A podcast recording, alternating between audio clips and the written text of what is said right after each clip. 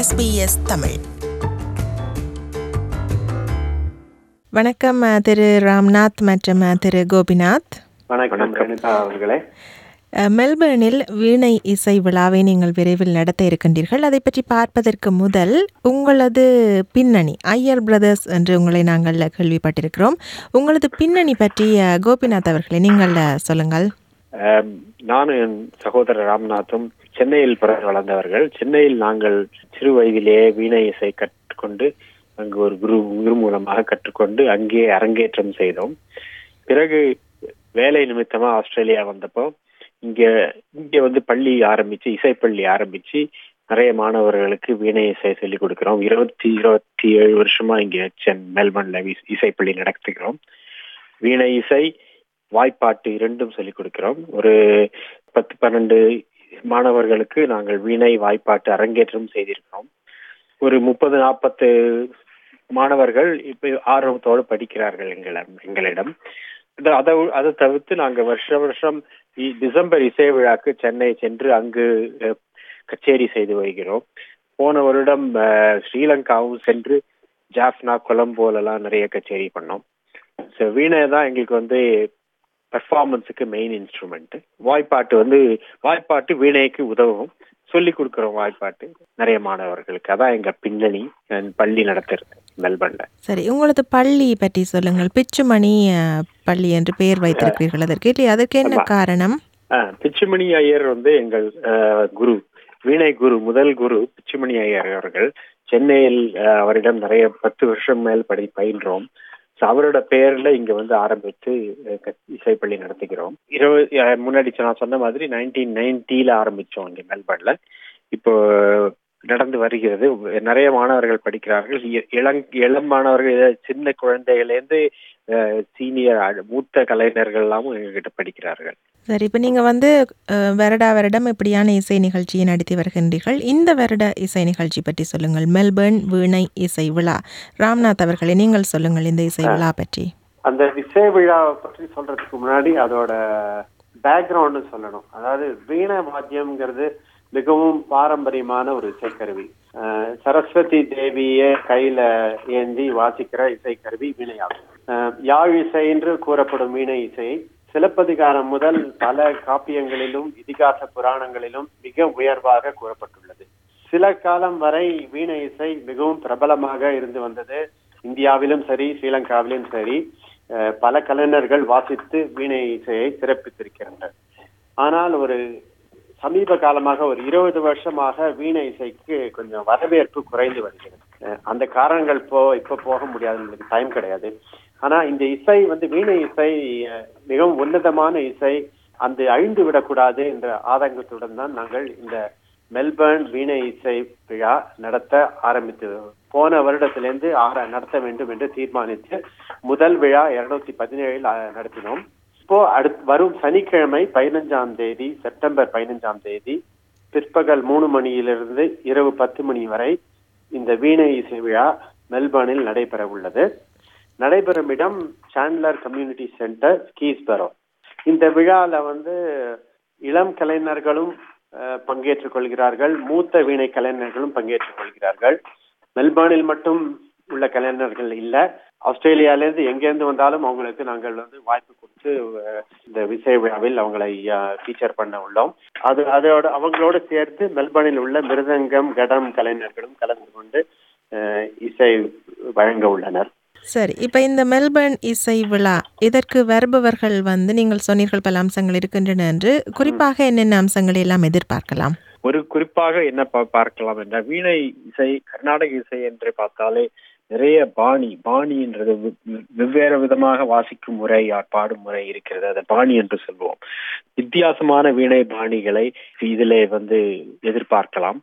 ஒவ்வொரு குரு மூலமா கத்துக்கொண்ட இந்த பாணி வந்து நாங்க டிஃப்ரெண்ட் எல்லாரையும் இன்வைட் பண்ணதுல ப்ரொஜெக்ட் பண்றோம் அந்த மாதிரி. That's ஒரு வி- அது ஒரு விசேஷம். இன்னொரு விசேஷம் என்னன்னா வந்து முன்ன முன்ன சொன்ன மாதிரி இளங்கலைஞர்கள்லேருந்து மூத்த கலைஞர்கள். ஸோ அவர்கள் வந்து அவங்க அவர்கள் கற்றுக்கொண்ட பாடல்கள் வெவ்வேறு பாடல்கள் வெவ்வேறு ராகங்கள் எல்லாத்துலேயும் வந்து கண்டு கேட்டு மகிழலாம். ஒவ்வொருத்தர்கிட்டையும் நாங்கள் வந்து டிஃப்ரெண்ட் ராகம் எல்லாம் வாசிக்க சொல்லி சொல்லியிருக்கோம். சரி. வீணை படிப்பதற்கு நிறைய பிள்ளைகள் உங்களிடம் வருகின்றார்கள்.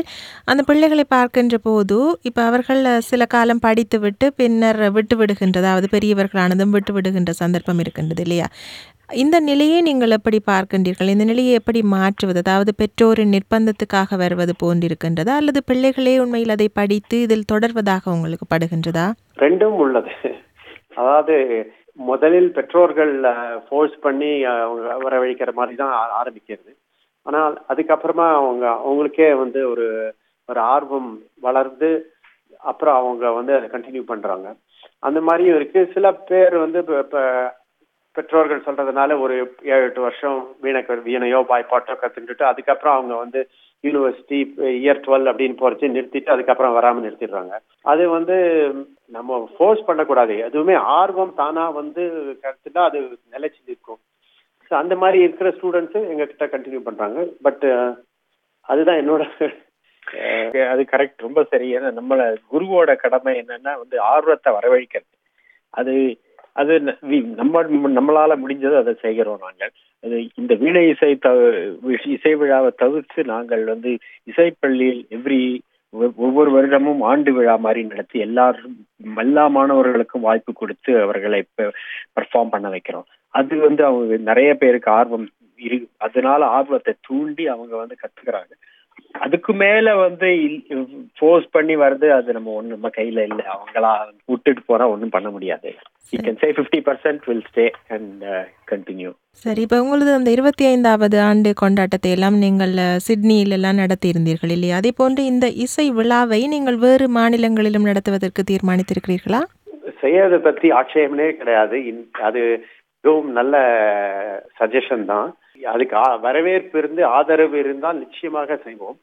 இது போன வருஷத்துக்கு மெல்பர்ன்ல எடுத்துட்டு இந்த வருஷமே இன்னும் கொஞ்சம் நல்ல சப்போர்ட் எங்களுக்கு கிடைச்சிருக்கு. சில வர்த்தக நிறுவனங்களும் எம்கேஎஸ் அவங்கெல்லாம் எங்களை சப்போர்ட் பண்ணியிருக்காங்க.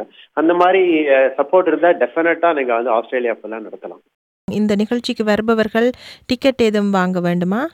இல்ல அது இந்த நிகழ்ச்சி வந்து டிக்கெட் கிடையாது. ஏனால் வீணை இசை எல்லாரையும் போய் சேர வேண்டும் என்று எல்லாரும் வந்து கேட்கணுங்கிறதுனால நாங்க டிக்கெட்டே வைக்கல. ஸோ அனைவரும் இலவசமாக அனுமதி உண்டு. சரி இப்போ மீண்டும் சொல்லுங்கள். இந்த வீணை இசை விழா எப்போது எங்கே நடக்கிறது என்றும். இந்த நிகழ்ச்சிக்கு வர விரும்புபவர்கள் உங்களை எப்படி தொடர்பு கொண்டு விவரங்களை பெறலாம் என்றும் சொல்லுங்கள்.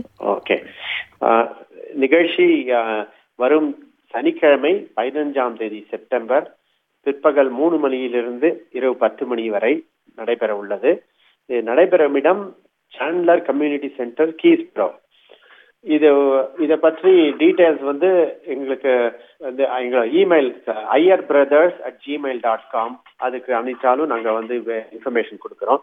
இல்லை ஃபேஸ்புக்கில் வந்து ஒரு பப்ளிக் பேஜே வச்சுருக்கோம். மெல்பர்ன் வீணா ஃபெஸ்டிவல் அப்படின்னு.